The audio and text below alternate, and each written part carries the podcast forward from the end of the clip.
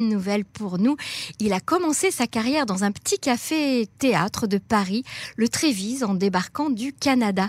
Il jouait alors devant la communauté juive de France à qui il racontait son enfance au Maroc.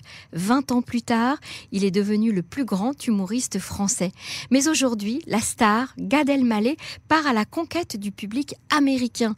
Et son pari est réussi toutes les chaînes de télévision américaines se l'arrachent. Son show sera bientôt diffusé aussi sur Netflix, un service de films et de séries en flux continu disponible sur les ordinateurs.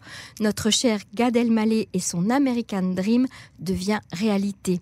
Ce sera son second stand-up sur la plateforme, mais son premier stand-up uniquement en anglais qui sera diffusé et que les Américains pourront suivre. Huit épisodes en tout, chacun de 30 minutes. Where is God? God is in America. Voilà, c'est la fin de ce journal. Je vous